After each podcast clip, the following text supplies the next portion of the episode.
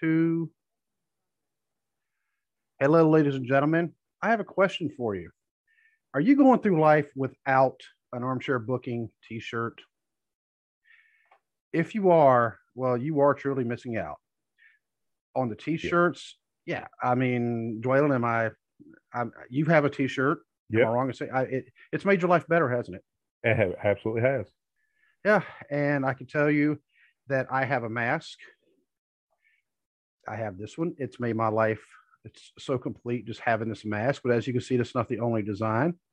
I have my phone case, which is this one.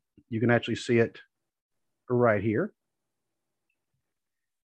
And I also have my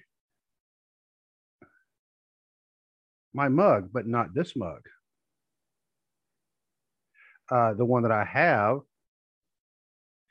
is the travel mug. Mm-hmm.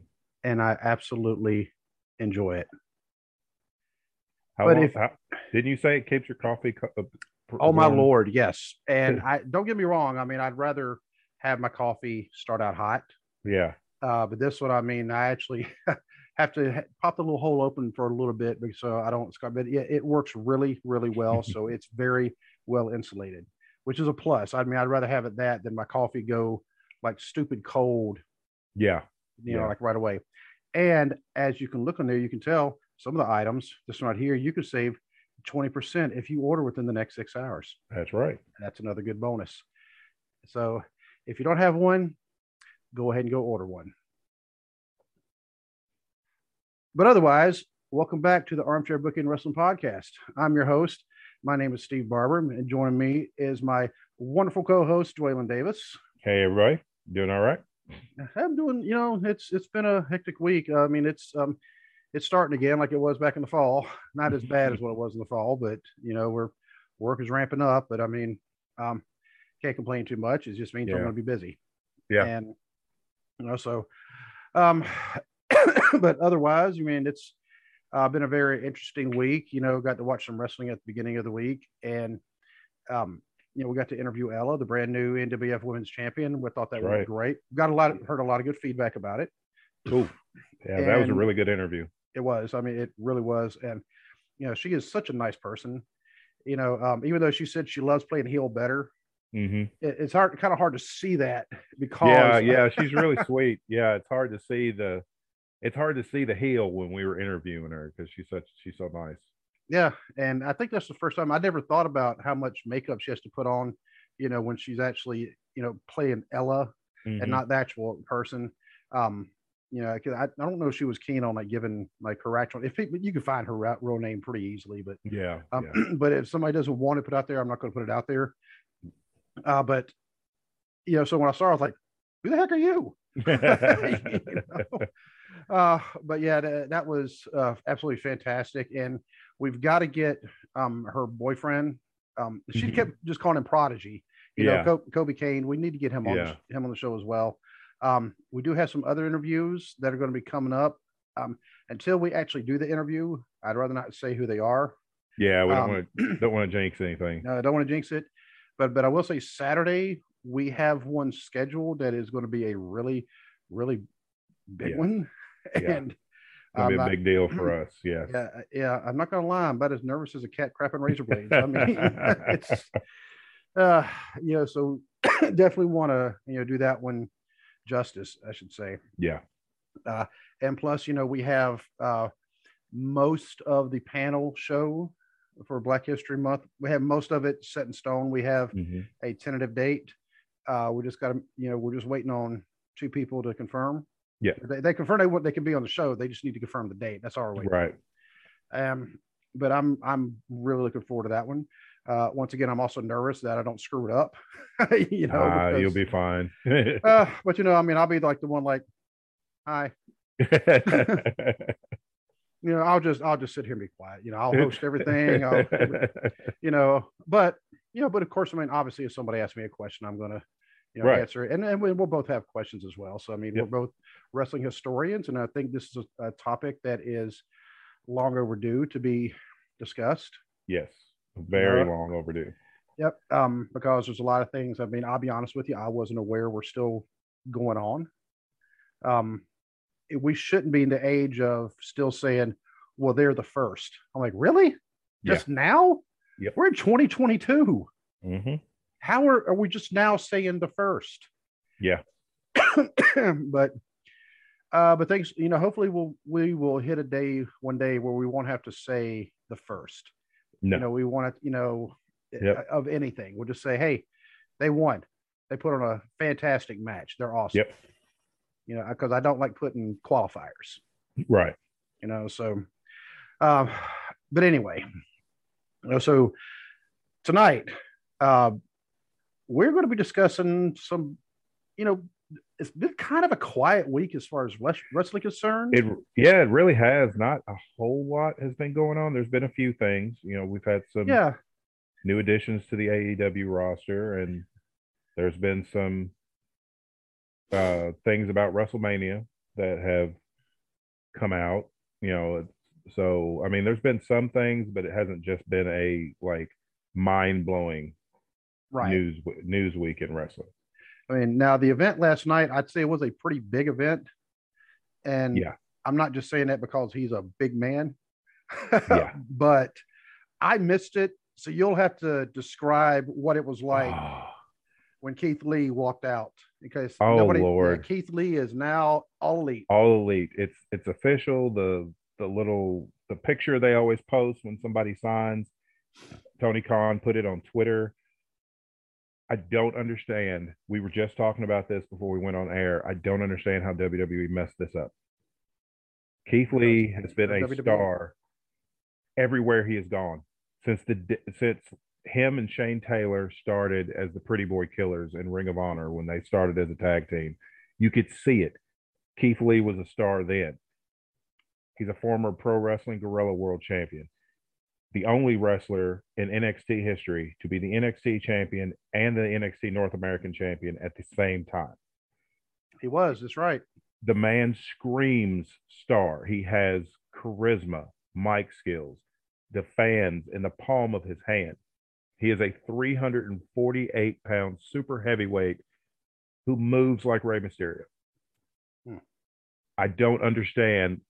And Pete, when seriously, it, it, there's a clip of the full thing, like his entrance, his match, everything on AEW's uh, YouTube page. You should check that out because his music hit. It said "Limitless" on the the Tron. Those fans lost their mind. They knew exactly who it was. He and when he walked out, that place just erupted. The announcers were amazed. The fans were amazed he's in the ring. He's doing the conductor thing because the fans are saying, "Oh, bask in his glory."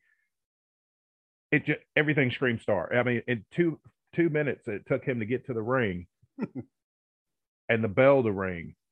Everybody knew. Look at this star. This is a superstar. This is a future world champion in our company, and I don't understand how.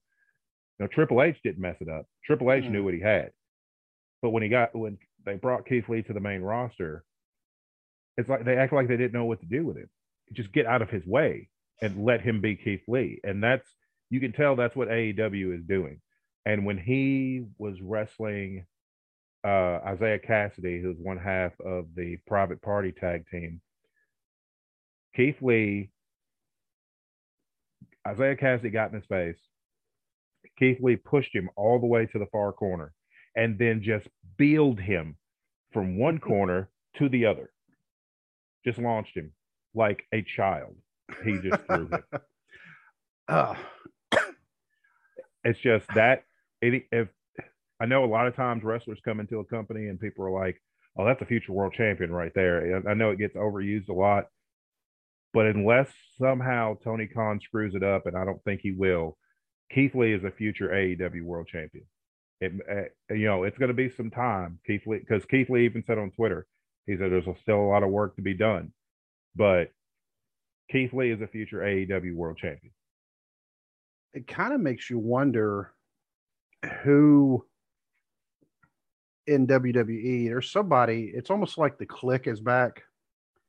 Yeah, it's like oh well he's over. Let me be let's let, we got to shut that down real quick because Yeah. he's getting he's getting too much shine so we can't have that happening. And it's like i mean they did it with him they did it with Karrion Kross it's like pretty much anybody that came from nxt i mean there's a hand there's seth rollins and kevin owens are really about the only drew mcintyre to an extent but drew mcintyre to me wasn't there long enough to really be considered an NXT guy. He that was just a stop for Right. him when he was coming back into company. Uh, but like Seth Rollins and Kevin Owens are really the only guys that have done extremely well on the main roster coming from NXT in spite of Vince McMahon and the writers and and all that. Most of the time coming from NXT to the main roster is a nail in the coffin because they ruin everything that made you great in NXT. They've already done it with Damian Priest. Everything that that made Damian Priest interesting and popular and everything, they've completely ruined that. Bringing, uh, hell, his current run. It's like as soon as he won the United States title, it's like, oh, we got to strip away everything you know that made him what he is, and do this split personality thing. And it's like, just let the guy be who he was in NXT or Ring of Honor for that matter, because that's where they that's where they first saw him anyway. And you know, I, I don't remember which podcast I was listening to today, but they were actually talking about Shane, um, you know, getting released, fired. Um, on Flair's podcast, Mark Madden said he thinks it might be a work. I'm like, eh. Uh, I mean, that's a little You- extreme, but you never can tell, but from what, like I said, from what I've understand from multiple sources, it was Vince who made the call. Vince, right. you know, Vince kicked him to the curb. So Actually, you know what? It was Flair's podcast. It was the same one where um, they said, well, Shane was fired because of his booking. And then someone said, well, everything runs through Vince. Vince had to approve it. And I think they're forgetting something. Vince might not been as involved with the Rumble because his mom passed away the day before. No, but here's the thing. Shane was trying to book the entire Rumble around him. That Shane even floated the idea of him going coast to coast and coming out at number one and going all the way to the end. And they said Vince McMahon himself said no to that. There were several ideas that Shane McMahon had that Vince McMahon said no because Vince knew Vince already knew he was going to have Brock win the Rumble. So Brock had some ideas, Vince had ideas. Shane, who was in charge of booking the event, figured, oh, well, I'm booking it. So I'm just going to get my ideas in there and make this about me. And Vince was like, no, it was it was like when Vince Russo was there. Vince was the filter. And that's how it was. That's from what I understand, that's how it was at the Rumble. Shane had all these crazy ideas, and Vince is like, no. So then Shane is mad about that. So then he's disrespectful to producers and the writing staff and things like that because everybody wasn't just going, oh my God, Shane, that's a fantastic idea. Uh, you're 52 years old, but we're going to book you like you're Superman. That's what he wanted. Yeah. And uh, like, and like, I've been, I watch What Culture News uh, every morning during the week. Uh, I've seen on Pro Wrestling, uh, uh, PW Insider, uh, Wrestle Zone, Shane McMahon thinks that he is the hardest man in pro wrestling. It's like he's trained, he's done some MMA training and has been booked like Evel Knievel his entire career. Yeah. And he thinks that that makes him the absolute toughest man in the sport. And it's like, Shane, you're 52 year old billionaire son. Sit down before you get hurt. Yeah.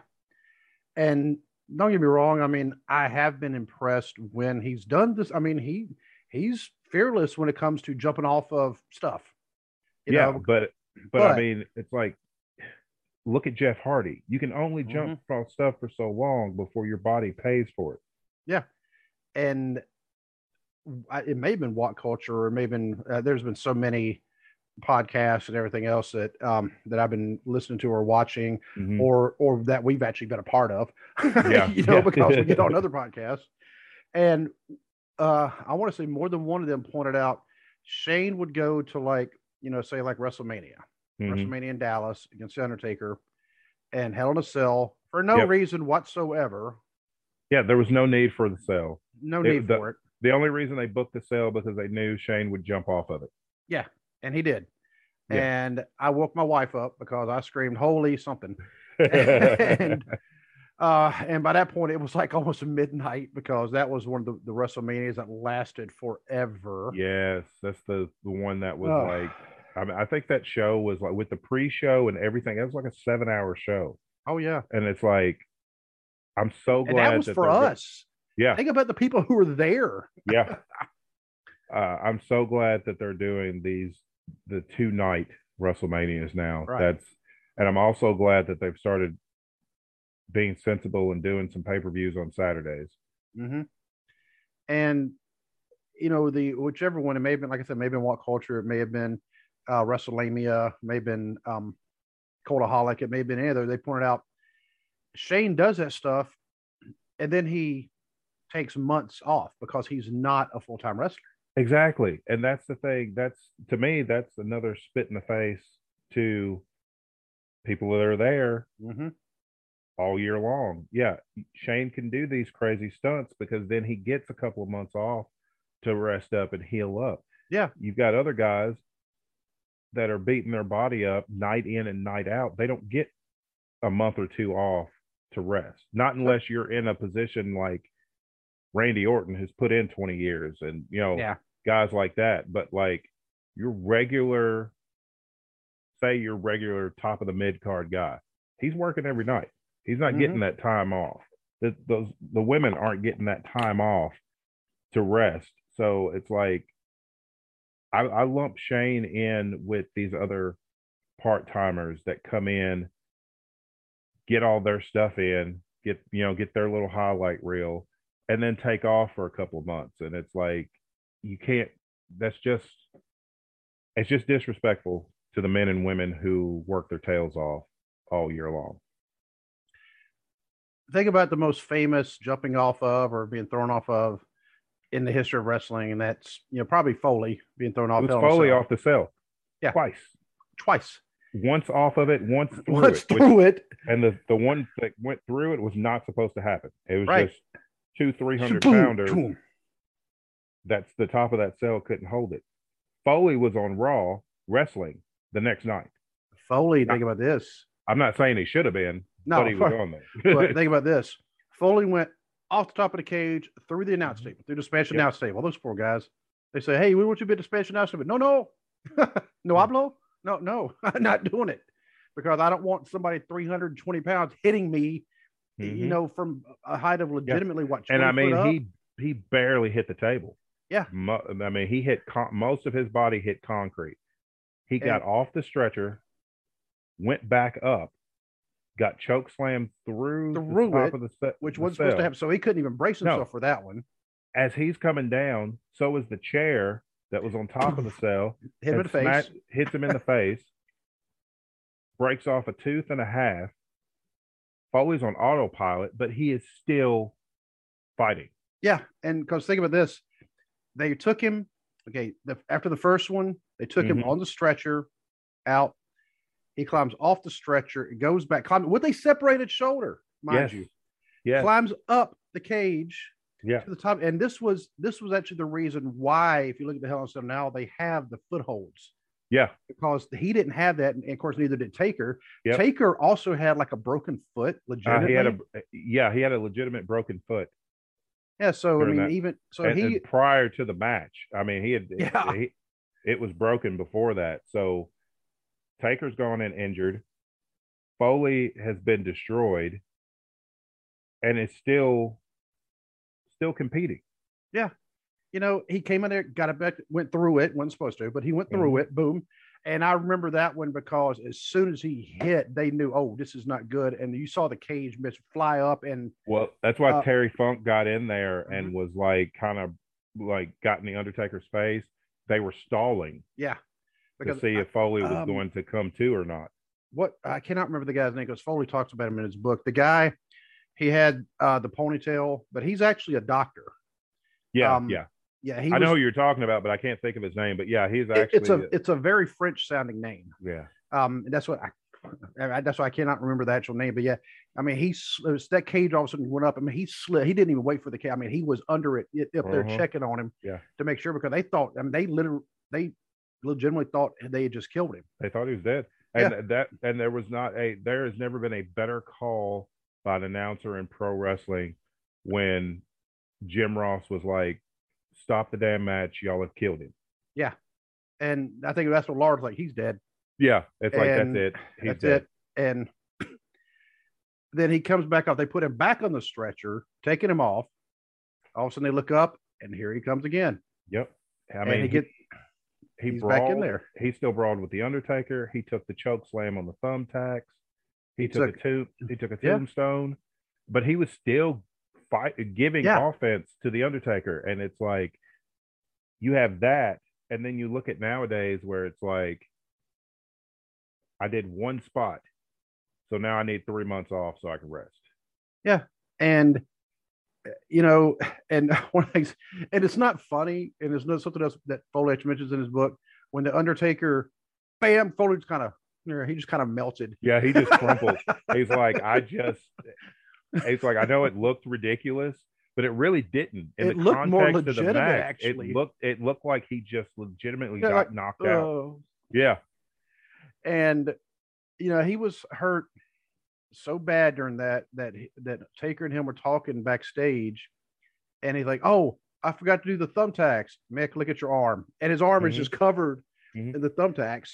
he's. But- I read in his book that he says that, like, even now, like recent interviews to this day, he doesn't remember. He doesn't remember the match after going off the cell. Right. he remembers what people have told him. He's gone back and watched it, but he's like, as far as my memory goes, I remember being in the air after getting thrown off the cell. I don't remember anything else. And think about this: he walked out because they were about to put him back on the stretcher, and Mhm. he said, "Was I on a stretcher already?" And yeah, I don't want to be on a stretcher again. Let me. And, Yeah. and Terry wa- Funk, of course, was Yeah. helping him down, and he's like pointing at him, going, "Yeah, you know." They're like, "Foley, Foley." Well, it's just like you look at the toughness of Mick Foley and W- go back to WCW, his feud with Vader. He's Yes. taking unprotected shots. Mhm. And it was Foley's idea to take the shots because the whole plan, because Foley, oh my, uh, Foley is one of the most generous professional wrestlers I've ever seen. Mhm. If he thinks that he can get someone to that next level, he is willing to do put his body on the line to do it. In order to make Vader the monster that Foley knew he was from watching him in Japan, but to get the audience to understand that Foley was willing to take unprotected, straight closed fists from Big Van Vader, and the power bomb they on were- concrete. and they were nasty. Oh Mhm. Lord, I remember seeing that Mhm. when it first happened, and I was like, "That no, that's not supposed Mhm. to be happening." Yeah, and then the power bomb on the floor, and And then he got an ear ripped off. Now that wasn't supposed to happen, but he got an ear ripped no, off. yeah, yeah. Um, but it's like you got guys now. You got guys. I mean, and I know I keep bringing up Goldberg, but you got Goldberg has done nothing, absolutely nothing since the Saudi Arabia show where he beat Bobby Lashley. Storyline wise, I can kind of understand why they had him beat Bobby Lashley, but for me, it is ridiculous for 56 year old Bill Goldberg to be beating Bobby Lashley. I understand Bobby Lashley is in his early 40s. Bobby Lashley is an amazing human specimen. And He he's really not is. just he is not just for show. Bobby Lashley can still go. That's the problem with Goldberg. Goldberg looks for 55, 56 years old. He's in phenomenal shape until the bell rings and then he's gassed. Yep. He is blown up the first two minutes of the match. Everybody has to work a Bill Goldberg match because Bill Goldberg can't work everybody else's match. Right. So And- now, so now they've done nothing with him since Saudi last year at Crown Jewel, and all of a sudden, Roman Reigns is next, and Bill Goldberg just saunters in and announces that, "Oh, I'm the I'm the number one contender for the Universal title." And they go, okay. Yeah, they're just like, okay, because we need that name recognition because we're going back over to Saudi and we need that name recognition. And it's like, no, you don't. You need to be building new stars.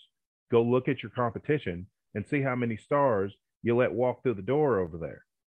hmm And one last thing about Foley and that, and about the night before we move on, you know, you're talking about, yeah, he was on Raw the next night. You forgot that very same night he came out and interfered in a match. That's I- right. He he came Yeah. out at he came out during the main event and interfered in the first blood match between Austin and Kane. Which I never That's right. understood why Kane was in a first blood match with a mask on, but um, but yeah, so Shane McMahon does a couple matches, you know, jumps off of a high building, and then he's off for three, four months. Yeah. to heal up. Yeah. Mick Foley was literally back out there 30 minutes later after what he had just done. Yep. You know, so yeah, Shane, you jumping off is impressive. You know, I couldn't do it. Mick Foley did it twice within a span of 10 minutes Yeah. and took a tombstone and took a choke slam on tacks. And, And, took and took a sh- chair shot to the face in the main event. yeah. And, you know, he did all that. And then 30 minutes later, he was back out there taking it. Mhm. And he was on Raw the next night. Yep.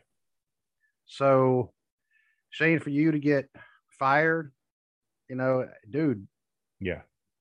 you're not. What what what did he win? The greatest athlete or the Uh, the best in the world. He won that World Cup, and it was. I mean, one. You can't have a World Cup when you're an isolated company. right? Two. It was. It was just a farce because like all these guys wrestled this tournament, and then Shane wanders in at the end because somebody supposedly got hurt. Oh, who was it that- got hurt? Um, was it was it- Dolph? Was uh, or it Dolph or was it the Miz? I think it it may have been. I, you know what? I'll have to go back and look. Yeah, but one of them was kayfabe injured, and so Dolph just, I mean, I mean Shane just sauntered in, put himself in the match, wins the match, and proclaims he is the best wrestler in the world. Yeah, it's kind of like yeah, that's how WWE. That's how they like to book things. Just Yeah. throw somebody in there right, because of certain money in the bank a few years ago. All of a sudden, a mystery guy comes Mhm. out, and it's like he hasn't. Yep. He goes in there, wrestles for a minute. Oh, he's the greatest wrestler ever. Yeah, Royal Rumble comes uh-huh. in there, the last person. two know, minutes, two and a half minutes later, and it's like, yay. and he's going to get you know people who are already gassed up, and Yep. and and Shane McMahon. Mhm. who should be in there anyway. Bad Bunny, who I mean, I admit I'm actually impressed by Bad Bunny. He has a lot of respect for the business and he works at it. Yep. You know, um, not sure about how I feel about him taking the spot of an actual wrestler. You know, but I, I But given would.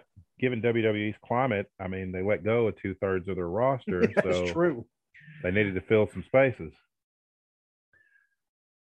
And speaking of those releases, because we were talking about this the other day, it's like okay, they they have a lot of people who are coming up in their ninety days because we mentioned Keith Lee, we mentioned Am, Am, Amber, Ember Moon. hmm Um, I want to see her wrestling somewhere because she is too good of a talent to not be wrestling. there's been rumors going around that she was in talks to sign with Impact Wrestling. So Okay, maybe But- she'll maybe she'll go there. Yeah, but just think about these names. These are all the names that were released uh, that very same day.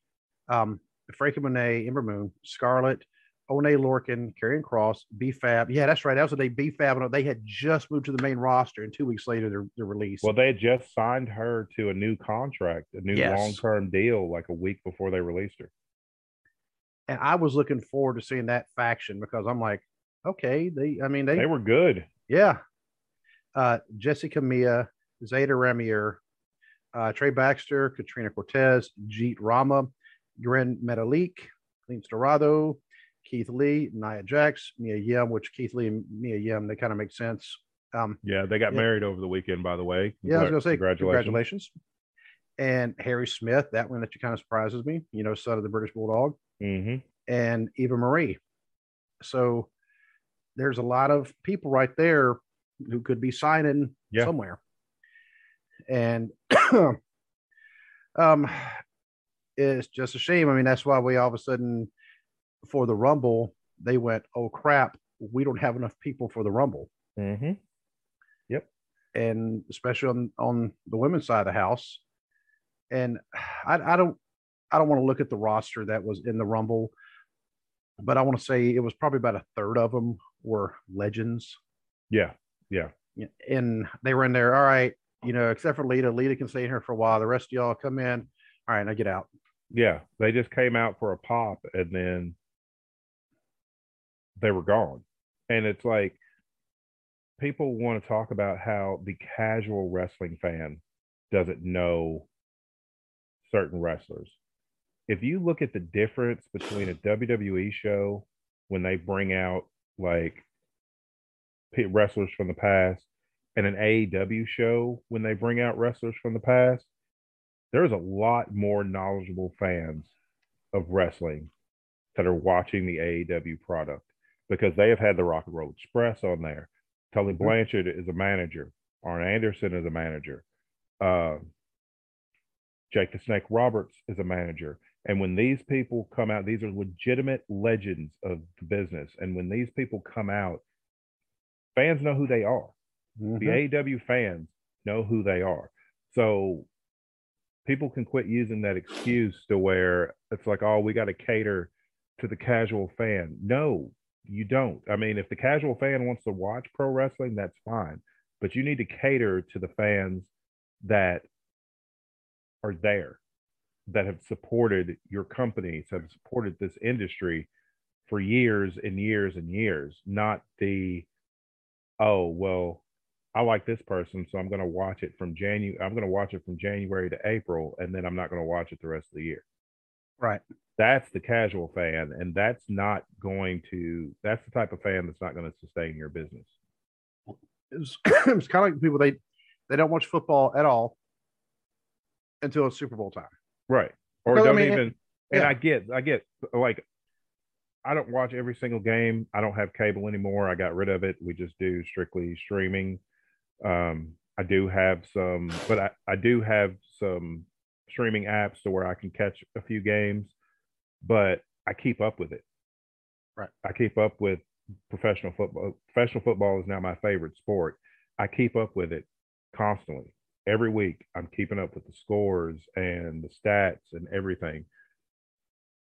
But it's like you said, you know, you have these football fans that don't even keep up with it. And it's like, oh, it's Super Bowl, I got to watch. And it's Right. like, why are you watching? Are you supporting either one of these teams? Are you interested in what's going on? Or you're just looking for a reason to party and watch the halftime show? You know, right when you just said um, that's my favorite sport, Yeah, it was like the cadence you said that I automatically thought of Kurtis Blow. you know, not football, but yeah. you know, and I almost started singing basketball is my favorite sport. um, and for those of y'all who don't know that, go look. We're talking like old school. Yeah. like yeah, because definitely need to definitely need to Google that. yeah, because if they probably go Kurtis who? Yeah. Like, well, yeah, Kurtis, you know, never mind. so But another wrestler that debuted for AEW last night was uh Jay White. Uh yes. and uh which is Jay White is phenomenal, especially since the since he's been doing the the switchblade stuff and he's really coming to his own as like the leader of the Bullet Club and uh that was a you know having Keith Lee and Jay White both debut on the same night were huge those were huge gets for Mhm. AEW and this is I've also seen this on Twitter earlier today. People are like, see, they keep hiring these big name people, but they're not, you know, they're not keeping people who were there in the beginning. That was never going to happen. Everyone that was there at the beginning of AEW was not going to be there long term. A lot of these people were there, they had a roster to build. But you've got people whose contracts are expiring. It's Mhm. completely different than, say, B-Fab, who signed a long term contract. A week later, she gets released. That's not paying out the contract. They paid her for 90 days after her release, and then the rest of that money was left on the table. Yep. The, the people in AEW whose contracts are expiring, that to me, that is smart business. If you're going to try to, you're going to try to keep getting better and keep getting bigger, you've got to bring in those big names. So these contracts that are expiring, he held up, Tony Khan has held up his obligation. He has paid them all the way through to the end of their contract. So I don't see anything wrong with letting some contracts expire, bringing in some bigger names to keep eyes on your product. Exactly. And AEW is what, three years old now? Yes, they started in 2019. So the people they were on three year contracts, which is Yeah. a normal contract. Yep. I mean, you um, look at professional sports, a lot of them are on, you know, three or four year deals, and then the contract gets renegotiated. It doesn't always get, they don't always get re signed. Right. And they don't want to do much more than three years, maybe four, because you start getting into, well, these are professional athletes. Yeah. And this includes wrestlers. They are also professional athletes. I don't care Yep. what you say. I mean, it's they're doing some very, very athletic stuff. hmm And they're two years into like a five year contract. If they get hurt on the job, guess what? Now the company has to pay them, Yep. you know, because they got hurt on the job. Yep. and they may actually even have something in their their contract like if they get hurt in like a car wreck that's not their Mhm. fault something something that's not their fault guess what they're Right. still they're still going to have to pay them a certain percentage of that contract hmm Yep. and uh, so that's why a three-year contract i mean that is pretty standard Yeah. and so people need to not get mad at tony khan because he took care of them he held Right. they held up their end he held up his end there's Yep. only one person i think who has kind of had a little bit of the red bud about anything i can't even remember her name um you know it's like it was fairly recent like in the past few months Was it Big Swole? it may have been, yeah. I mean, I don't know the entire the whole thing, and but she's the only one who's had any kind of issues um, Yeah. about anything. And I mean, and you look at some of the ones they had at the beginning. They had the dude like who had like, well, he was pretty much just torso with arms. I can't because he had no Uh, legs. M- Marco Stunt? No, not Marco Stunt. Not not him. He I, Marco Stunt. I mean, he he's got talent. Every time I look at him, though, I'm like, somebody lost their kid. Yeah, there's a You kid in the ring. Yeah. Yeah. Uh, no, this was on their very first pay per view, their very first event. Period. They started out with a battle royal, and this guy had no legs. And Oh, it was at um it was at all the all in uh the Yeah. buy-in battle royal. Yeah. yes, Yeah, I can't remember his name, but I know who you're talking about. because yeah. The whole time I'm like, um, is he in a hole or something? That, that dude has no, he has no legs. Like, all right, um, well, you ain't putting a figure four on him, Yeah. you know, so he's got kind of kind of an advantage. um, but unfortunately for him, and yeah, he was in the ring. I mean, and he was giving it his all. I mean, he Mhm. if they put him in there, then they felt he earned the right to be there because Yeah. yeah, that, that's one of the things I've kind of noticed about AEW as opposed to WWE. The handful of celebrities who've been involved with AEW have actually more or less earned their way in. And they've Yeah. kind of added to they've kind of added something to the product, not just hey, I'm just going to show up, Right. collect a check, and you know, not really do anything. The the athletes that the the celebrities that have been there are legitimate fans. Mm-hmm. Like Snoop was on there, legitimate wrestling fan. Shaq's legitimate wrestling fan. People like that are like, I have nothing but respect for them because they respect pro wrestling. and and my son, speaking of Shaq, my son has become like a huge Shaq fan. Like in the past, whatever he like, you know, Shaquille O'Neal, he owns all these Papa Johns. You know, Shaquille O'Neal, he owns this. You know, Shaquille O'Neal, he he has a PhD. I'm like, yes, Leighton, I know all this. I Mhm. know, and you know, and I'm like, and Shaquille O'Neal is one of the funniest people. He is, and he's he is a genuinely good human being. Yes, I mean, just I can't say enough about the type of person that Shaquille O'Neal is. If more people were like Shaq, the world would be a better place. Yeah. And you know, and when he played in the NBA, um, yeah, he got in some fights, but it wasn't like he was the one starting the fights necessarily. Right. Um, I think Charles Barkley bouncing a basketball off his off his head that'd make anybody mad. Yeah. And it's like, why would you want to make a man that size and that strong mad? Why Well, would you want? Well, it was. Barkley. I mean, Barkley was kind of a hothead. Uh, Barkley, yeah, Barkley was a hothead, but Barkley knew when to back off though He too. did. So Um, and I got, I mean, I could not stand Barkley for the longest time just because it, it was really his attitude. mhm. Ever since he retired from basketball, though, you hear him in interviews. oh yeah, That, that dude's hilarious. yeah, I mean, but anyway, uh, but Barkley's not gotten involved with wrestling as far as I know. Uh, but yeah, but. Shaq has, and you know, Yeah. and and Shaq, this is actually not his first time getting involved with wrestling because when Nope. Hogan first went to WCW, Yep. Here comes Shaq, and this is when Shaq was still with the Magic. Yeah. you know, so, um, yeah, because Hogan went to WCW in '94. Shaq started with the Magic in the fall of '92 Mhm. um, because me and uh, somebody we talked about not too long ago, uh, Mhm. you know, and another guy who graduated like two years before us, we went down to um, Daytona for spring break. I wasn't in college, but I went to spring break anyway.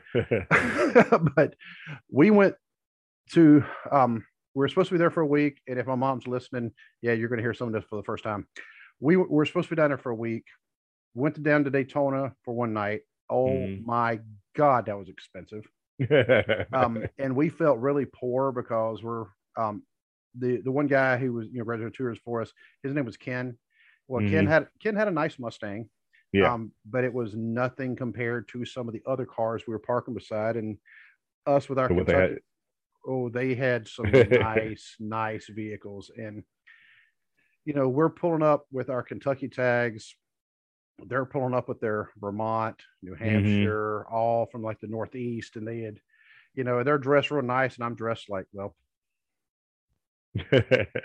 um and that actually kind of ironically enough the next day we actually went to orlando So, this is just a coincidence. Um, or we went to the Hard Rock. For those of y'all who are just listening to audio, I'm actually wearing a Hard Rock Cafe Orlando shirt. And well, the next day we went to Orlando, where we went to the Hard Rock Cafe. I had another shirt back then that I bought. This is a newer one I got like a year ago. And we watched um, a spring training game between the Mets and the Royals. And then that night we got tickets from a scalper and watched the Magic and the Knicks. Mhm. And you know, we actually fell asleep during the game because we were so exhausted.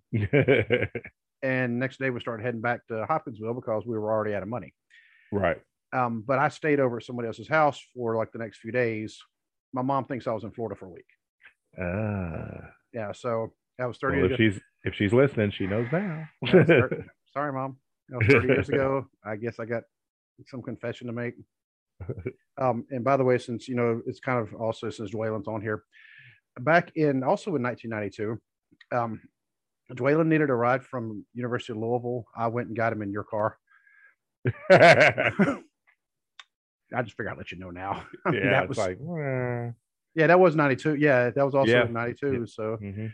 I, I took uh, the Hoopty, uh, the 75 Nova, and yep, that was the infamous two hours. yeah, that was yeah, that was Uh, yeah. We were yeah. going we were going warp speed in that thing. yeah, uh, we passed the state trooper station on the the Western Kentucky Parkway going 120. Mhm. it's like, boom. Uh, yeah, never mind. It's like I'm not. Yeah, it's like I'm not trying to catch them. yeah, by the time we get, yeah, they'll be on the exit. They're probably going Yeah. to Pennyrile. They're probably back going back to Hopkinsville. Probably. Um, yeah. So, but yeah. So, sorry, mom. Yeah. Um, there was something else that I heard on What Culture uh, News this morning that uh, about Drew McIntyre for like WrestleMania plans. Um, you know, he's been in this feud with Happy Corbin and God. Madcap Moss and all this. The going plan right now is for Drew McIntyre to wrestle Happy Corbin at WrestleMania. He's going to wrestle Madcap Moss at Elimination Chamber. I don't understand why because he already he already beat him at day one, so I don't understand why they're doing that. Uh, uh, Adam Wilborn on What Culture did have a uh, a good point though. Maybe they're doing this to get him ready down the line for a world title feud because he, you know, he did have issues with his neck and things like Right. that. Maybe they're giving something him something a little easier to do while still getting him on the main the WrestleMania card. Uh, and then after that, he'll probably be get moved into the main event slot. But it's like I'll be glad when all this Madcap Moss, Mm. Happy Corbin stuff feud with Drew McIntyre is over because none of it makes any sense. It is not entertaining, and just wrap it up already. Nobody thinks this is funny. No, and I mean, I think that may be part of why they're doing it to have these guys tell stupid jokes that nobody thinks is Mhm. funny. Their jokes are becoming, I don't know if you want to say racist, but definitely kind of borderline. Yes, Um, And WWE has a bad habit of scripting their heels to walk that, you know, walk that razor's edge of mhm. there's being a heel and then there's just being a disgusting human being. And Yeah. WWE has a bad habit of having their heels walk that line. And it's like, can it just be, can it just be simple as you're a champion and I want the belt? That's, that's, that's why we're Mhm. fighting. Or I don't like you and you don't like me. So let's just fight, work, you know, and get it out and move on. It doesn't have to be all this convoluted stuff. Okay, perfect example. Sorry, perfect No, example was last night on AEW Rampage. For anybody who doesn't hadn't watched it yet, spoiler alert, but the the world title was defended. After the match, Adam Cole comes out, picks up the belt, makes his intentions known that he wants a shot at the title, hands it to the champion, and leaves. There's your story. That's it. There, boom. That's all you need. Yeah. Adam, because Adam Cole said on Rampage, you know, I'm tired of getting passed over.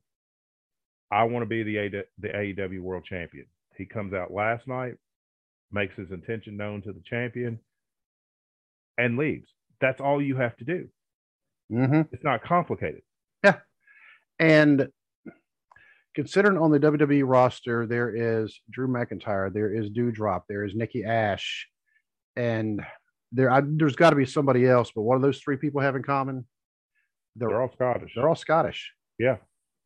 and they they're constantly coming out and insulting, you know, basically his heritage. Yeah. because they're not like okay, the name Barber is Scottish. hmm you know, so I'm like, really, you're going to insult somebody who's Scottish? But I was not born in Scotland. Right. They were. I mean, they are Scottish. through. They were and bo- they were born and raised in Scotland. yes, and you asked them about them. Hey, I'm Scottish, Right. and you know, so now they're sitting there insulting, you know, them um for being Scottish, and they're Yeah. making fun of them. I'm like, well, I don't see y'all doing a UK tour anytime soon.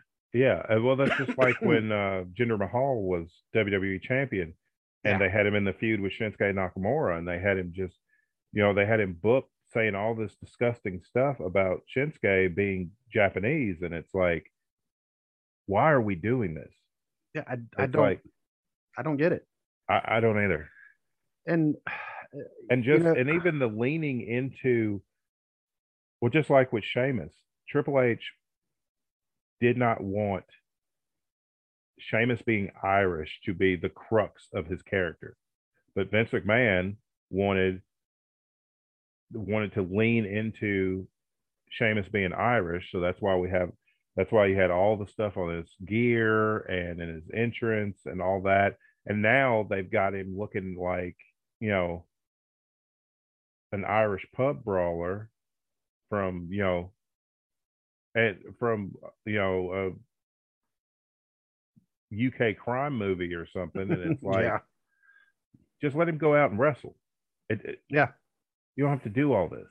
Right. I mean, hey, if he wants to put a shamrock on his tights just to say, hey, look, Yeah. I'm hey, cool. Exactly. You know? That's him. Just like with Doudrop, she put the her family's The tartan. like yeah Yeah, the she, tartan, she put yeah. yeah she put the crest on you know the colors of the crest on her gear that's just paying respect that's a different thing but that it's like we know they're scottish you don't Mhm. have to you don't have to play it up for laughs or get cheap heat or so anything like this and it, i just don't understand the Yeah, and and that's another thing. You have Sheamus, you have Finn Balor, you have Becky Lynch. Mhm. You know, and, that, and that's three. I, I can't. I, I was Uh, sure there's that. also um, Devin Jordan. He's in uh, NXT UK. He's Irish. Okay, Um, I mean, I know there's more, but but here's an idea, Vince. You want to, you know, you want to see something backfire? Bring out, bring out Commander Azeez. Yeah. he's half Nigerian, half Polish. Mm-hmm. Go ahead, say something, Vince. yeah, and yeah. see what happens to you. yeah, you know, um, and Cesaro, I mean, grant, okay, Cesaro, he's the only Swiss wrestler that I can name off the top of my head. I'm not saying he's, there's not more, but, yeah, um, but they call him the Swiss Superman. yeah, Cool nickname, you know. Now, if there was a lot more Swiss people, it wouldn't be as effective, but he's the only one. Right. But they're they're also not insulting him for being Swiss. yeah, Yep. And, um, well, Benoit, you know, they used to call him the Canadian Crippler. yeah. But that was, you know, that was like okay. I mean, they're not. They weren't trying to insult him. No, they weren't insulting him. He's he was Canadian. He got the Crippler name because He crippled people. he dumped Sabu on his head. Well, actually, it was Sabu's fault because Sabu Sabu didn't rotate correctly right. on the suplex and ended up breaking his neck. But it worked for Benoit's character, so they started calling him the Crippler, and it stuck. And think about this. Like, you know, you're mentioning Jinder Mahal. Although Jinder Mahal is actually Canadian, Mm-hmm. um, but his um, his family, I mean, they immigrated from India. Yeah. And Jinder Mahal, who act, who can actually speak three different languages, Mm-hmm. he speaks English, he speaks French, he speaks Hindi, Yep. and he's he speaks them all fluent. And so I get they were trying to tap into the Indian audience Mm-hmm. because you, you just didn't. Now you have more Indian wrestlers Yeah. coming over, but if they were to start saying something about him being from India, Yeah. you know, uh, so Vince, knock it off Yeah. Just stop. because yeah, you're making me and Jalen mad. You don't want that. so, um, and I don't, I don't even want to go into when he was talking to Cena. First, he said, "What's good in the hood?" I'm like, yeah, Really? and then he oh my god. then he said th- something else that I'm not going to repeat. And Booker T and Sharmell were sitting there like, and Booker T said, "Please tell me he did not say that." and Booker did not look that did not look like it was like scripted scripted anger. Booker T looked extremely angry, and I don't blame him a bit. Right. Um, of course, ironically enough with Booker T, because one time he got kind of caught up in the promo Yeah.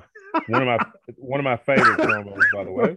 But um, yeah, he he knew he'd messed up as soon as he said it. like, he was like, "Oh." because it was What- live. what was great though is Stevie Ray just went ahead with his part like Mhm. like it was nothing. So it And then was. Sherri was trying to hold hold back from laughing. Yeah. But, uh, one of the most famous now, and Booker T says he is like, yeah, I don't say that word anymore. Yeah. I'm like, yeah, I don't blame you, dude. I mean, um, I mean, and it was funny. It was because he was like, did he, really just? Yeah. that?" and Um, and he actually kind of laughs about it now because he knows. I mean, he got caught up in the promo. yep. Um, but of course, I mean that was an unscripted promo, unlike the the garbage they're doing now. Yeah. you know, so when we asked, you know, talk about Keith Lee, what's WWE thinking? Well, there it is right there. They want to Yeah. control everything. You realize that they have the that AEW has five former NXT champions on their books. Keith Lee, Mm-hmm. um, Adam Cole. Mm-hmm. You have to name the rest of them. And- Andrade, Mm, yeah. Malachi Black. Yep. And Pac. Oh, I forgot about Pac. Yep. Wow, I like I like Pac. I mean, I keep forgetting. Um, my God, I forgot his name in in WWE. Uh, it started out Adrian Neville, and then Just they Neville dropped after the that. dropped the Adrian, and it was just Neville. Uh, Because- they because- had a. Did you see the match that? Uh, it was actually not Pac. It's pack Pac Either way. and pack and uh, Pentagon had against um, Malachi Black and Brody King No, I haven't Impact. seen that. on uh, Dynamite last week. No, Excellent. Oh, Excellent- actually, you know what? I think I did. Uh, I did. excellent of tag team match. um yeah like i said i mean this past few weeks have all of a sudden just kind of been almost a blur um Mhm. you know it's because so much stuff happening you know at work and at home and yeah my daughter's coming home this weekend you know Cool. in fact she'll be home tomorrow but let me text her tell her to bring back my apple watch like, can I have Uh, my stuff back, please? um yeah because when i took her car up to her my apple watch um was somehow got i i un, it came undone and Mhm. it fell in her car and i looked around and i'm sort of thinking where you know i didn't really notice until i was on on my way back because i had a friend of ours actually followed me up and, and of course my son was with me because my wife was down in florida on a business trip and and I was like, "Where is my watch?" I'm like looking around for it, and that was also um, the day that I discovered the whole "find my device" or whatever. oh yeah. Yeah, Yeah. I was able to ping it, and I was like, "Avery, go out and look in your car, please." and all of a sudden, she said, "I can hear it," and it took her Mhm. forever. It had fallen. It's a good thing it didn't fall out the window because it had fallen down between the door and the seat oh yeah Mm. and and you know and it was her little mini cooper you know, yeah. her little small little mini cooper my big old 320 pound rear end is driving it up there for you ought to see if both of us are in there at the same time i mean she basically has to like turn on the ac or we had to window because i mean that car gets warm quick Yeah, the, heat, the heater works really good in her car and i say make sure you bring my apple watch with you tomorrow. Watch, you'll forget it. yeah. Yeah. so, uh, but I mean, she's also. Um, this has been a wild week for her because, like I said, Monday Mhm. we found out she was accepted to the Disney College program. Yep. You know, so we've been planning. Yeah, she just said okay. Um, uh, but so we've been kind of looking as to when you should be going down there. Um, it'll be in early August when she goes down there. That we finally got that said. Oh Now we're trying to figure. Okay, we're going to have to go with her. She probably won't take her car Mhm. because you know she, she's worried about the car making it, yeah. and uh, she doesn't want to drive in Orlando anyway. Yeah. And I don't blame her. yeah, um, and I actually have family who live kind of close to there. I mean, they're cousins who I, I mean, they're older than I am, but Mhm. uh, but they're at least down there. And our friend Charlotte, you know, of course, Yep. lives down there. So, uh, and I know Charlotte, you know, she's actually sent me some links anyway to help out. So, um, yeah, so it's just been a wild week. So, I mean, I haven't been able to catch a lot, all the AEW. I've been trying to catch as much as what I can Mhm. you know um well, last night i mean it was a complete wash um and that's why i was like you know when i got up in the middle of the night to go use the bathroom i looked and i saw your text that keith lee had debuted Yeah. and i was like heck yeah um Hey. and then jay jay white that's the Yeah. name Mhm. and now that one was one we said before we started recording tony khan kept talking about opening the forbidden door all week Yeah. and they kind of screwed he even admitted yeah we kind of screwed that up some Yeah. you know um i'm like that's just that's tony khan i mean he's just um doing clickbait i'm gonna start calling him clickbait tony well, I think it's Tony Khan's a fan, and I He- think oh, he sometimes absolutely he is. gets. I think he gets overwhelmed with it, and I think he's like, his wording was just off because I think the Keith Lee thing was already it was you know was already finalized. He said the the Jay White uh signing was not finalized until like Sunday. Right. I think he said. So uh but still two huge Mhm. acquisitions for AEW. It just makes their roster even stronger than it already was. Uh, Keith Lee not only won, not only debuted and won his debut match, but he qualified for the uh, Face of the Revolution. Think it's, uh, I'm not sure if it's a ladder match or not at the Revolution pay per view. If it is, God help everybody else that's in the ring with Keith Lee with ladders involved. But Mm. uh yeah but i'm very happy for keith lee you could tell last night when he came out he was enjoying himself and you could tell he even got on twitter and thanked all the fans for their Yep. continued support you know through everything and uh you should like the even the wrestlers that were excited for him you know, wrestlers that have have this long affiliation with WWE were Foley. tweeting, yeah, Foley Foley. Yeah. were tweeting their support of Keith Lee signing with AEW because they know he's going to be able to be Keith Lee in AEW. AEW. And Keith Lee is actually his name, isn't it? Yes, yes, it is. Which he had a he had a a bit of an issue with WWE because they tried to trademark his name, You're going to trademark somebody's actual name. and he's like, "Oh no!" So he trademarked it himself. But yeah, Keith Lee is his actual name. That's pretty sad when you actually have to trademark the name that is on your driver's license, your birth Mhm. certificate, and everything.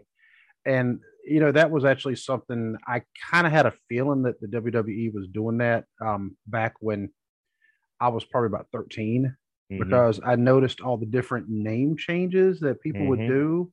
Yep. And then when they left, their name changed again. They could not take that. I was like, they're trademarking that. Yeah, like um, that, like Bryan Danielson. That's why Mhm. he agreed to go by Daniel Bryan in WWE, so that if he ever left, you know, people, re- real wrestling fans, still know him as Bryan Danielson, so he Mhm. would still be able to use that everywhere else.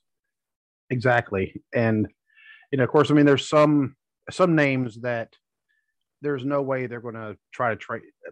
They're not going to make Ric Flair change his name. No, You know, um, you know, some of them they didn't make the change their name, but they gave him a stupid nickname. Um, like remember when Dick Slater when he was in WWF for about you know two minutes, hmm and I don't even remember what they were calling him, but it just did not fit. no. Um, Well, they wanted to change. They wanted to give Samoa Joe another name, and he was like, "No." yeah. Everybody, everybody the world over knows him as Samoa Joe. Mm-hmm. It's like leave it alone. Yeah, and you know so every once in a while the mcmahons and whoever else are got to look and go okay we need to stop thinking with the business part of our brain i think the logical Mhm. part of the brain Well, it's just they they're so intent on owning everything. That's why if you look at NXT 2.0, oh, all of the ridiculous names that a lot of these wrestlers have, it's because these are WWE generated names because they want to own everything. right And it's like, I get that in a sense, but it's like name recognition goes a long way. Mhm. Because if you notice during the Triple H heyday of NXT, people were coming in and retaining the names that got them signed in the first place. yep You know, Samoa Joe, you know, Kevin Owens changed his simply as a respect thing to Owen Hart Yep. and his son because his his son's name is Owen. So he changed his name to Kevin Owens. But it still worked. And Mhm. everybody knew that's Kevin Steen. As soon as Yep. he came out, it's like that's Kevin Steen. You know, nobody was having to change their name. And then it's like now it's like it's like we've gone back to like 1995 where everybody we just feed a bunch of names into a computer generator and the first the first and last name that pops out is what you get Yeah. and then looking at this dude going, "All right, you're kind of big. All right, well, all right. What we're gonna do? I want you to put a like a big buffalo head on, and go out to the ring. And what do you mean you can't you like get between the ropes? I mean, you better figure it out. You, Yeah, you can't get between the ropes. What do you mean you can't see in the in the Uh, big uh, the big helmet and everything? And it's like for people who don't know, go check out the ninety like '95 WWE. Royal Rumble. Actually, that I know he's in that 95 Rumble, yeah. but check out just from from 94 through early 96 of WWE. I mean, everybody had some type of profession gimmick. You had a you had Duke the Dumpster Droese, who was a trash man. You had hockey players. You had it was just so ridiculous. Uh, yeah, and TL Hopper. Um, Oh, the with the plunger. Oh, yes. jeez. Um, or they just had some. I- don't know what Aldo Montoya was supposed to be. He was supposed to be the Portuguese man He's of war, Man of War. but it looked like he. It really looked like he had a jock strap on his head. Yeah. They're like, all right, we're gonna take a jock strap. Yeah, I think Yeah. they were. Somebody was high when they came up with these. Somebody's like, yeah, all right, I'm gonna take a jock strap. I'm gonna spray paint it yellow. Now put it on your head. yeah. And he, if anybody doesn't know, Aldo Montoya is just incredible. hmm He was much better once he went to ECW and became just incredible. Yeah. And in case anybody anybody's getting confused, Justin first name, and then Credible. Credible was the last name. And- Fantastic finish though. He caught, he had a tombstone called "That's Incredible," but it was a spinning tombstone. Yes, I do remember seeing that one. And I'm like, okay. I mean, um, the Undertaker could probably do it, but he's you know six ten, so it doesn't yeah, matter. yeah. Um, but yeah, just go back and watch some of those things. You know, when you have Mantaur, when you have uh the Portuguese Damien man of- Demento. Yeah, oh God, I Demento? forgot about him. Um, Bastion Booger. Um, actually, may he rest in peace. He actually passed away. Not Yeah, I mean, all that, but you still, know, rest Um, in peace. But it's like, remember when they had him? Uh, he was a monk before that. oh, um, prior. uh, yes, I can't remember the, but I can't remember the last name, but they had him do that. Of course, that didn't get up. over, which it was never I- going to. we'll look it up later on. yeah, and Friar Ferguson. that's it. Yep, Yep.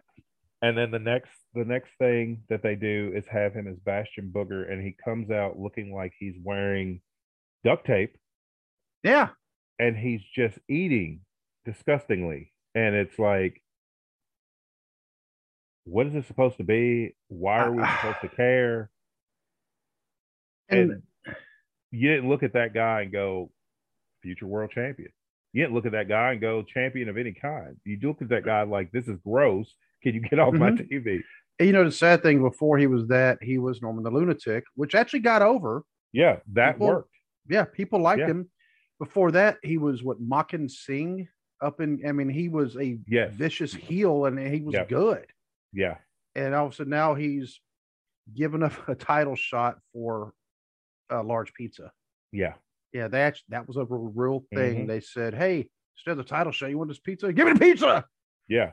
And I'll it's like, the pizza. Not the world title shot to where I could make more money and buy a whole lot of pizzas, but right? You know, and the '94 Rumble, he actually, they've still never said what happened, why he didn't come out for the Rumble. yeah, I've never heard why he never why he didn't come out. yeah, the storyline was, oh, he had a stomach ache because he ate. It's Mhm. like, uh huh, sure.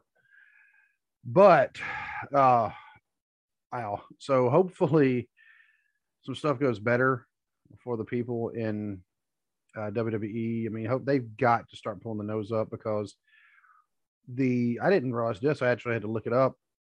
The Elimination Chamber is on the 19th. You Mhm. know, that's just over a week. I mean, Mhm. I was like, wow. I, I'm sorry because I'm thinking it's going to be at the end of the month, but Mhm. then I looked and I was like, whoa, whoa, that's Yep. uh, because Lita is not going to be involved. Yep. Um, and somebody brought up some comments she made a few years ago when they first went to Saudi. Mhm. And she said, you know, she even admitted she's going to have, she's walking those comments back because she honestly didn't think they would ever have women wrestling over there. Yeah. you know, and now they have, and and she's going to be one of them. Yeah. Um, I just I- don't. I don't agree with. I don't agree with her getting a getting a world title shot either. exactly. I, I don't either. I mean, you look at you look at the Elimination Chamber pay per view. Brock Lesnar is in the Elimination Chamber match for the WWE Championship, which is ridiculous because Mhm. he won the Royal Rumble. He's already said that he's challenging Roman Reigns for the Universal title at WrestleMania. Which booking wise, all of that is convoluted because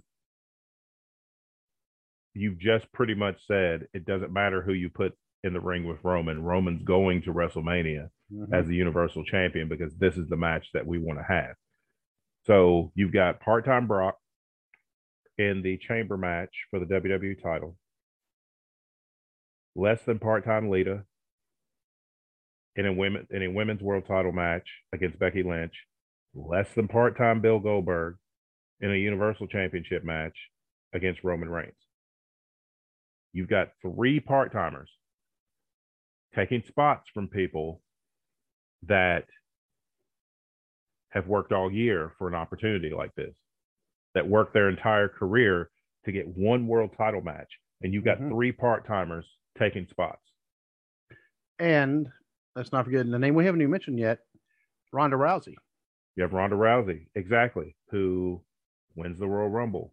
Picks at least she picks Charlotte Flair because the match with her and Becky can't happen until Ronda's going to have to be heel and Becky's going to have to be face because it ain't Right. going to work. Nobody's buying. Ronda Rousey as a heel is as effective as Brock. Le- uh, Ronda Rousey as a face is as effective as Brock Lesnar as a face. Not at all. Right. Neither of them are effective as a face. I don't care what Ric Flair said today on his podcast either. Uh, The only reason she is a de facto face because everybody despises Charlotte Flair. Yep. As the only Yeah. reason that Yeah, they, they hate cheered. Charlotte more than they hate Ronda. Exactly. They hate Charlotte more than they hate Ronda, so Ronda's going to get cheered by default. Yep. But you've got all these part timers taking all these spots, and as much as as much as WWE thinks that AEW is beneath them, look at how look at how their Hall of Famers are used. They're used to enhance the talent that's already there. You've got Jake Roberts with with Lance Archer. You've got Arn Anderson with Cody. You've got Tully Blanchard with FTR. They're in management roles. They're not taking spots away from people. Exactly. Uh, and even, you know, Dustin, Dustin Rhodes. Yeah. He's there to help out. The He's there to help folks. Yeah, he's helped. Uh, he is helping train the ladies, and like, okay, when Cody couldn't compete for the, uh, couldn't defend the TNT title against Sammy Guevara, Dustin went out there, gave Sammy a great match, Mhm. put Sammy over, you know, for the TNT title. the way it should be. Exactly. Yeah, because Dustin is also about what he's in his early fifties. Yes. He knows he's he shouldn't be going out there saying, "All right, I'm going to take a world title shot because that's my brother who's running the police." Exactly. But I would pay to see Dustin Rhodes wrestle in his in his early to mid fifties any day of the week over watching Bill Goldberg wrestle. Yes, And you look at Sting. Sting's almost sixty. he is sixty. He is he? He is Yeah. okay. Yeah, he Sting is. Sting is sixty. What is he doing? Teaming with Darby Allin to get Darby Allin to that next level. Yep. And, and Darby Allin, he he is actually one of my favorites right now. Darby Allin is fantastic. Yeah, He he's the, is. oh man, he's the only one. When uh, I was talking with um with Justin from Jay Mhm. and Trey, which by the way, give those guys a shout out. I always want to give those guys a shout out because Yep. they are just absolutely, Absolutely. awesome. I mean, they are fantastic, awesome people. Uh, you know, so for Justin, Trey, Jake, and I'm going to throw Courtney in there, was uh Trey's girlfriend. I mean, uh, Mhm. because I got to meet her as well. You know, she she's doesn't get as much recognition, but she's right there, uh, giving as much support as what she can. You know, All all right. of them. Yep. Yeah, I have not met Jake in person, but I have obviously met the other three down Mhm. at Ludlow. You know, had a great time. Uh, but Justin and I were talking, and uh, we're talking about because I want to say somebody did the what they call it, the the suicida or the, the dive. Um, oh, the tope suicida. Tope suicida. Yeah. Thank you. And I said I am not a fan of that move just because it just looks dumb. You're just working, uh, except for Darby Allin, who looks like a bullet. He looks yes. like he was shot out of a gun. and I love how he does it. Where a lot of times they keep him off camera to where when he when he does hit it, it's like the impact is like so much more. But yeah, he does it. He puts all of his body weight into it. Mm-hmm. Like that is like the only thing that I don't like about. I didn't like it when he was Dean Ambrose. I still don't like it when he's Jon Moxley. Mox does that, but it's just like he's landing on his feet and kind of pushing the guy. Yeah, it's like uh, it's now like... I've seen Samoa Joe do it, especially in his younger days. And you have a 280 pound freight train. Yeah, throwing a forearm in your face as he's flying through the ropes. Yeah, forearm in the face. I mean, yeah. the uh, anybody who comes out and they turn sideways, and so they're hitting them with their full body. Yeah, that's effective. Yep. And Darby Allin, the one of the things because Darby Allin is not a tall guy at all. Mm-mm. You know, he's probably just a little taller than Rey Mysterio. Probably, yeah. Yeah. And Rey Mysterio is one of the few male wrestlers you see when they come in the ring, they come in, in between the bottom rope and the middle rope instead of between the middle and the top rope. Yeah. Darby Allin, I don't I've never seen him come in the ring like that, but when he did his, his we'll call it the bullet dive, mm-hmm. you know, or the missile, whatever you want to call it, he went between the the bottom yeah. and the middle rope. Yep. And so he's not having to go up. And I mean he's yeah. So it's even more effective. And I'm still big on Jericho. Jericho uh, is not, yeah, he was their title holder, you know, at first because yeah. they needed a big name and yeah, they needed a big name to get eyes on the promotion. Mm-hmm. And I, re- I mean, I'm, I'm just because Jericho does so much. Yeah. And he helps out the younger guys and he has a really good head for the business and he's not trying to just get himself over. And, um, you know, so I wish more wrestlers would kind of be like that. Yeah. And the Tope suicida. I see a, I, I see a heel turn coming for him. Yeah. I, yeah, I've been from what I've been watching. I'm like, yeah, okay. Yeah, they're still going to sing his music.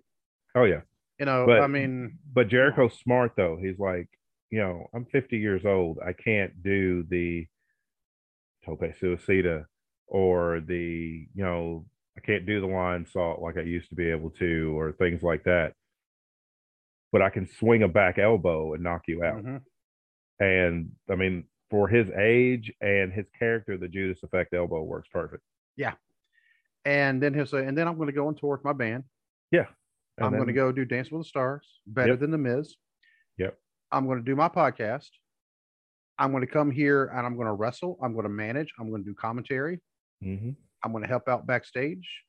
You know, and so that's why I mean, I'm I'm you know, Jericho is one of my favorites right now because of him. You know, we got all the stuff he does. Darby Allin, like I mentioned, because Darby, some people don't like the coffin drop. I like it. I do too. I love it. Yeah. Um, and, and AEW is not the same match over and over again. Now, there's some of the stuff. I mean, I'll say does look kind of rehearsed at times. Um, and I, I can't even I think, I, I think that's just a product of the business as a whole right yeah. now because you've got a lot of these guys who, you know, came through the independent scene, and that's kind mm-hmm. of the, how the independents got, and so it kind of carried over. But there's enough of you get you get enough of you get lucha libre, you get the the harder edge like death metal type stuff of mm-hmm. Malachi Black and Brody King, you get the more sports entertainment aspect of Cody. And but then you get your high flying with the Bucks and the Sammy Guevara and Darby Allin and things. You get a whole you get a, a big mix. And like you said, there's not the same match every single week. Right. And that's the good thing about having their roster the way it is and having dark evolution dark elevation and having dark talent can get shuffled around to where you don't get bored seeing the same people all the time. With WWE, especially Raw, you'll get the same match every week for Mhm. two months. And then they'll turn around and book that same thing on the pay per view. And it's like, what is the point? and then I have the rematch the next night. Yeah, I didn't want to see it eight times in two months. I don't want, so I definitely don't want to see it on the pay per view. I definitely don't want you running it back on the next night on Raw. So it's like, just no. And that's the problem now is because they have released all these people. They don't have enough people to fill out a three hour show.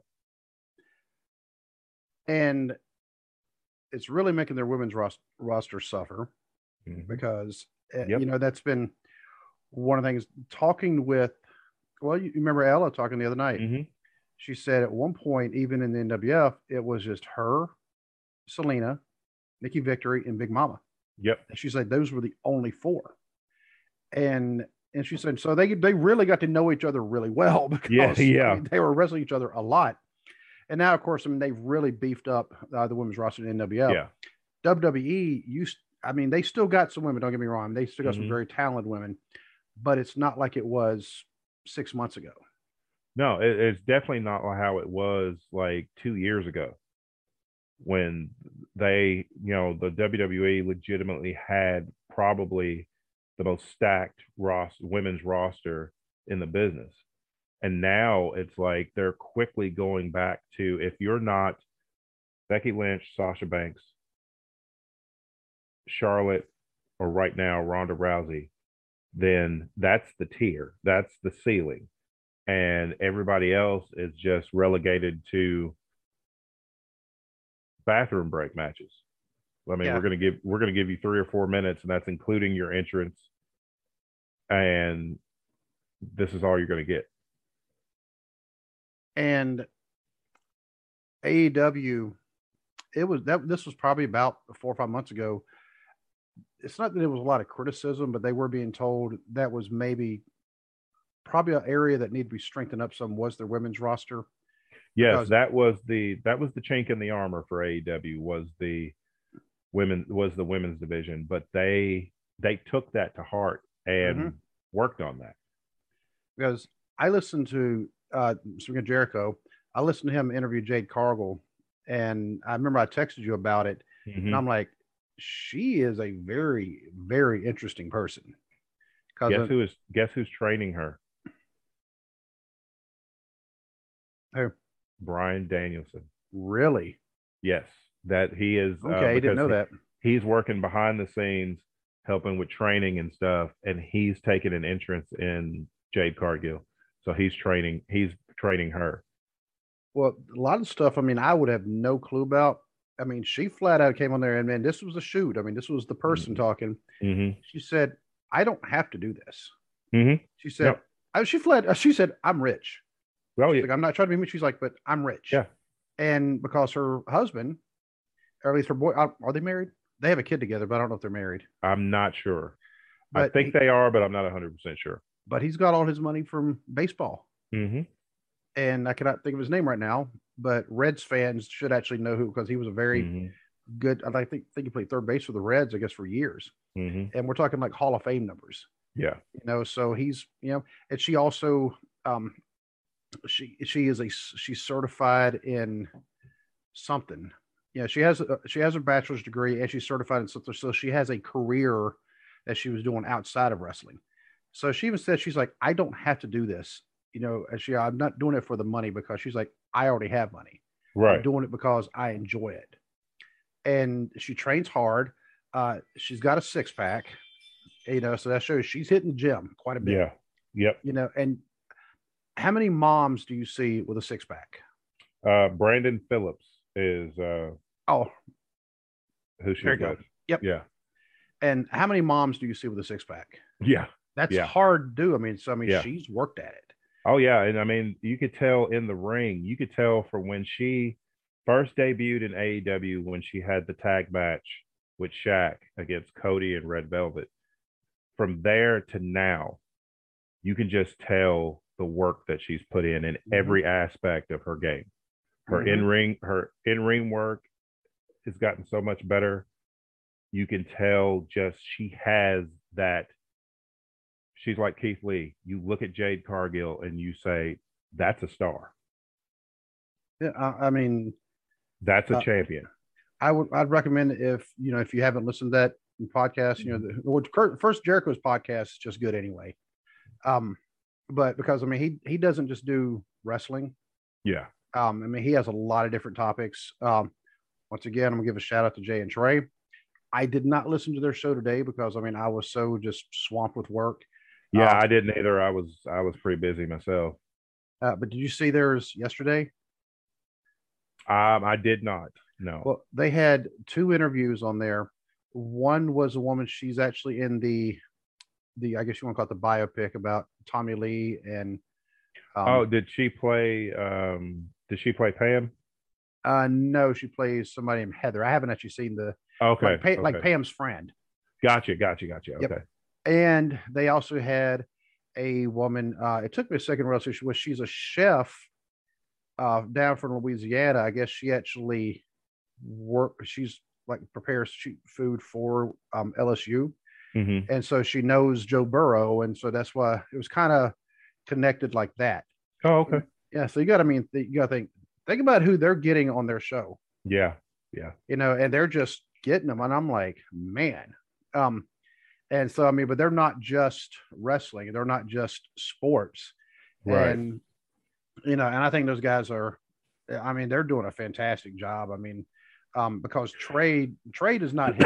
I think Trey is the main one who's sending messages. He does not hesitate. He um as far as like reaching out to pe- for people to come to the Mhm. show.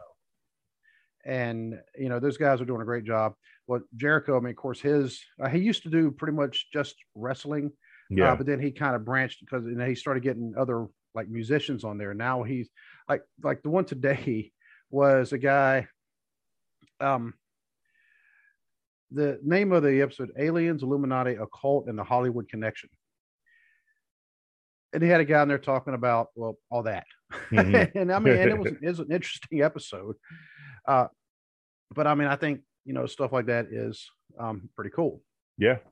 you know so uh but yeah but when he had jade cargill on there I mean, he because a lot of times he will still have them on there Mhm. to have other wrestlers and especially if they're aew because a lot of times he's right there so they don't have to do a phone call or a zoom or anything Yeah. like that they are literally right there um it actually through his podcast you know he had the guys from the true crime cast and crime true crime cast and bless their hearts on there and now i've actually i've been in you know connection with them Mhm.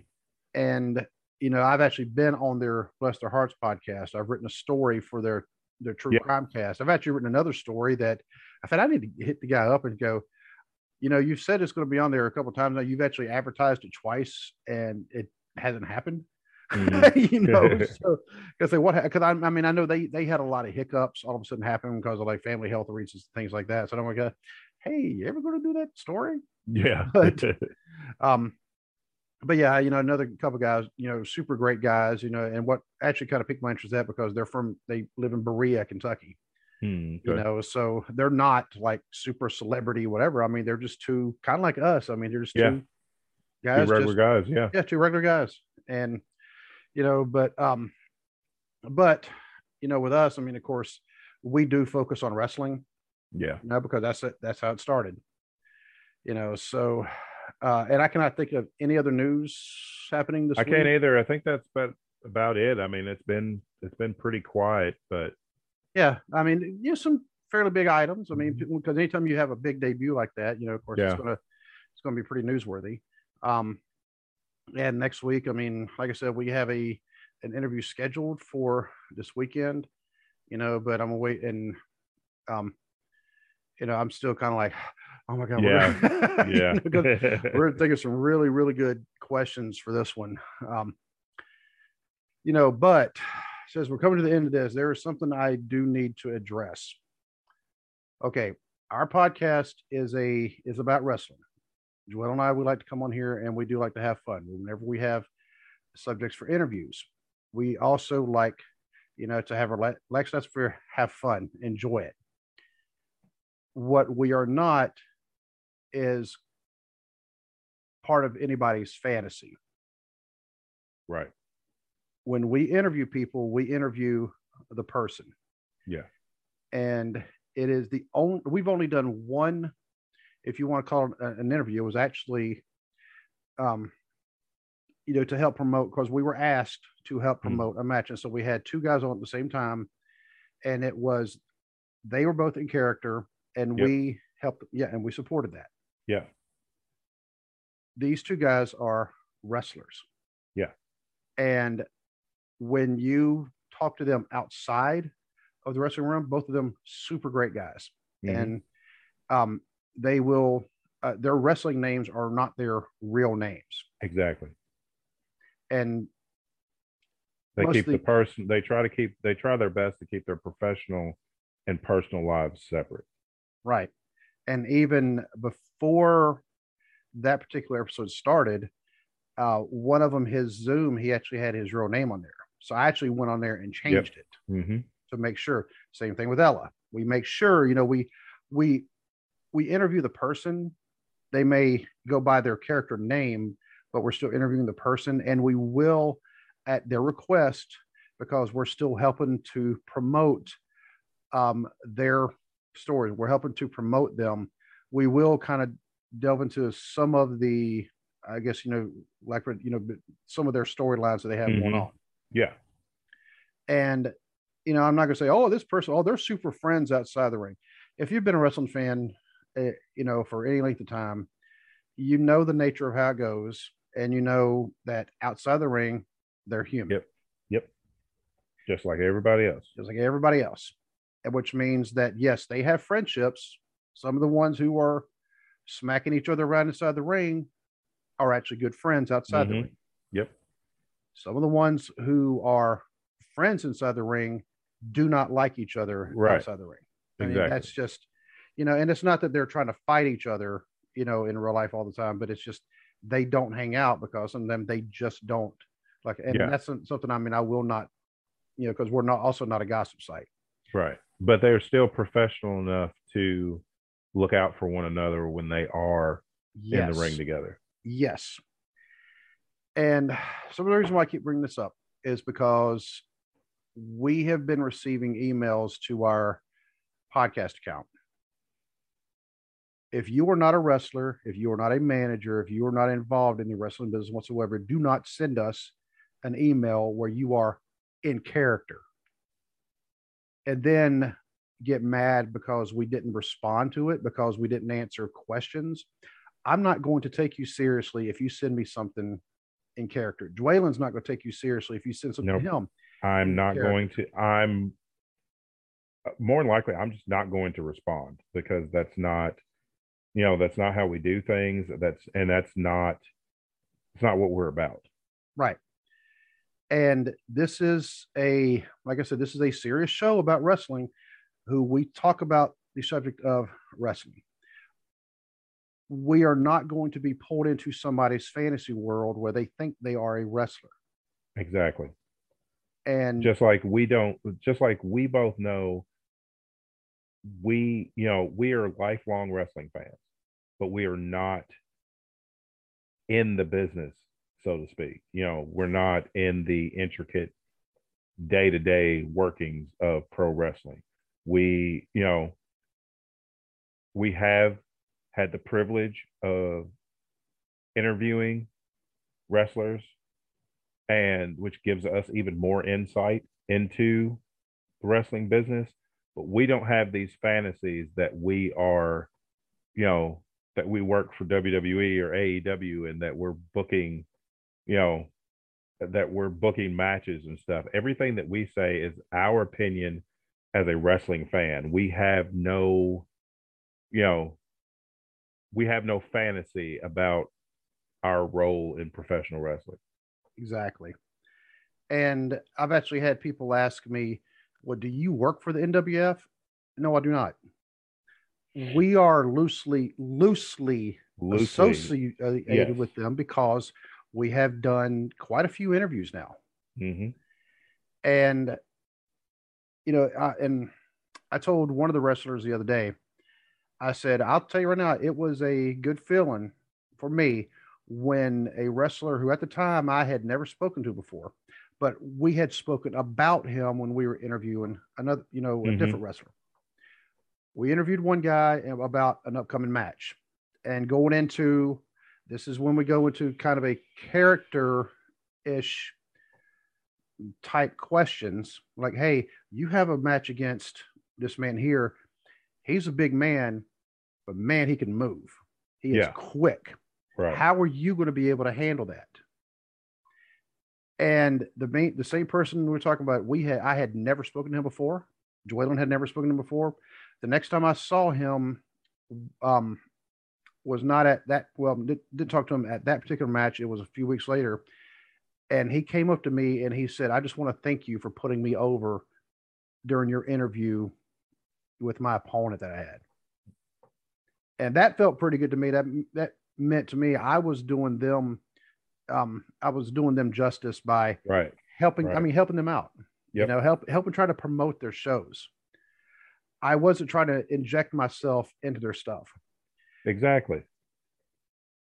And It's like we, you know, we we conduct interviews with these wrestlers, and you know they're all great interviews. They're all great people, but we don't try to insert ourselves in their storylines or their personal life or anything like that. It's like, you know, that's just not what we do. I don't, uh, I don't get why some people have this fantasy that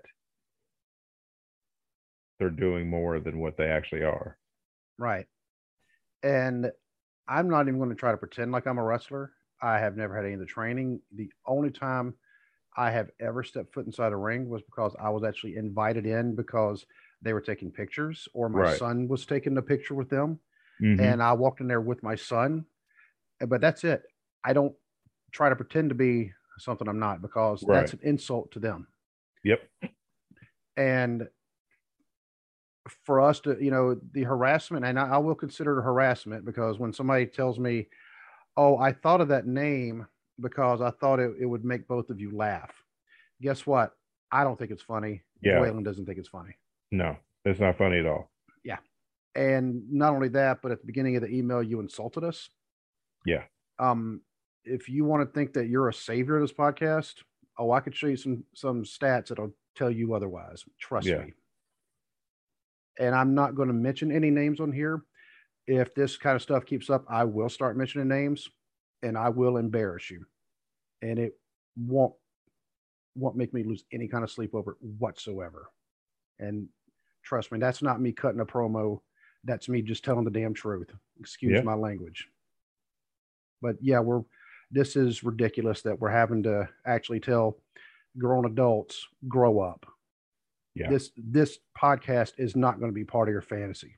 Nope, not a bit.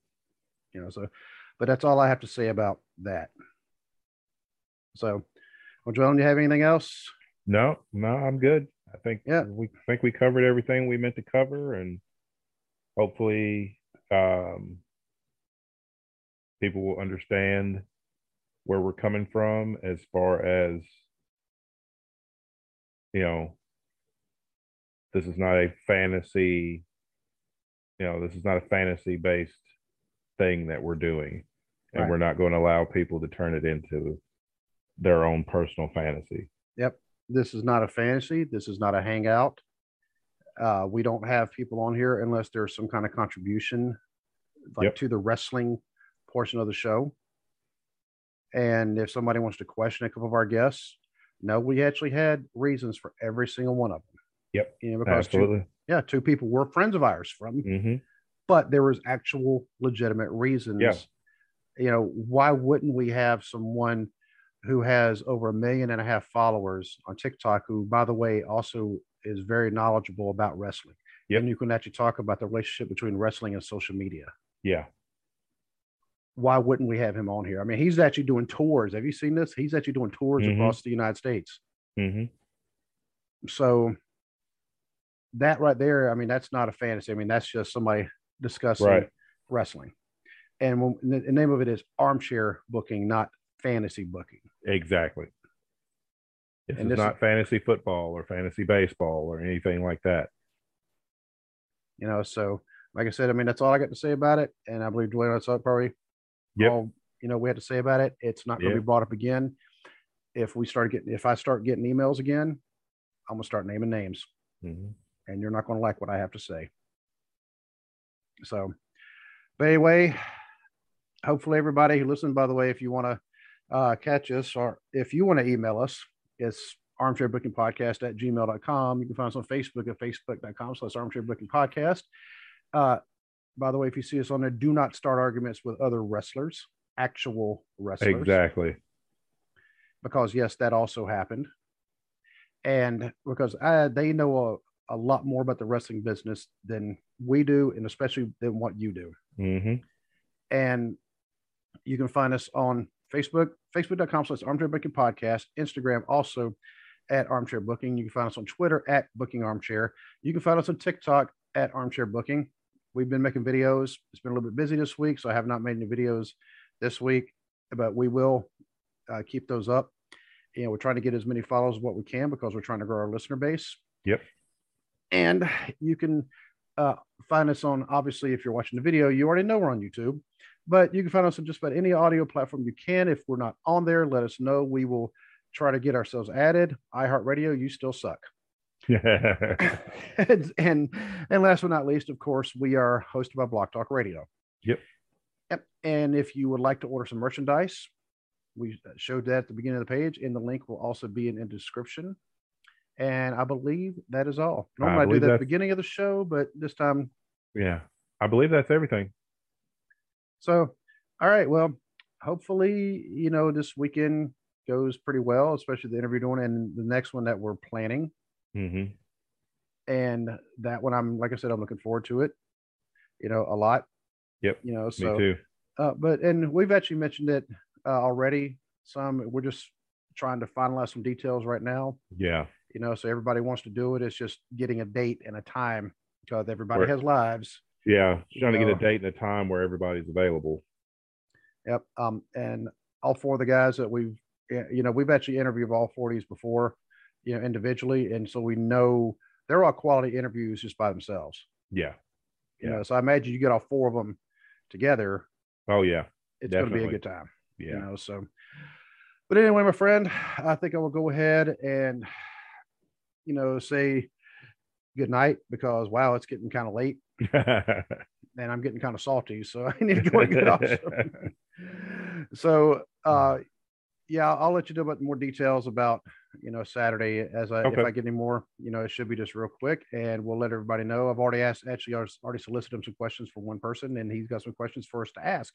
I was like all right cool you know so and I'll, I'll let you know about those after we get off so um but until then i will say good night and god bless All right. God bless.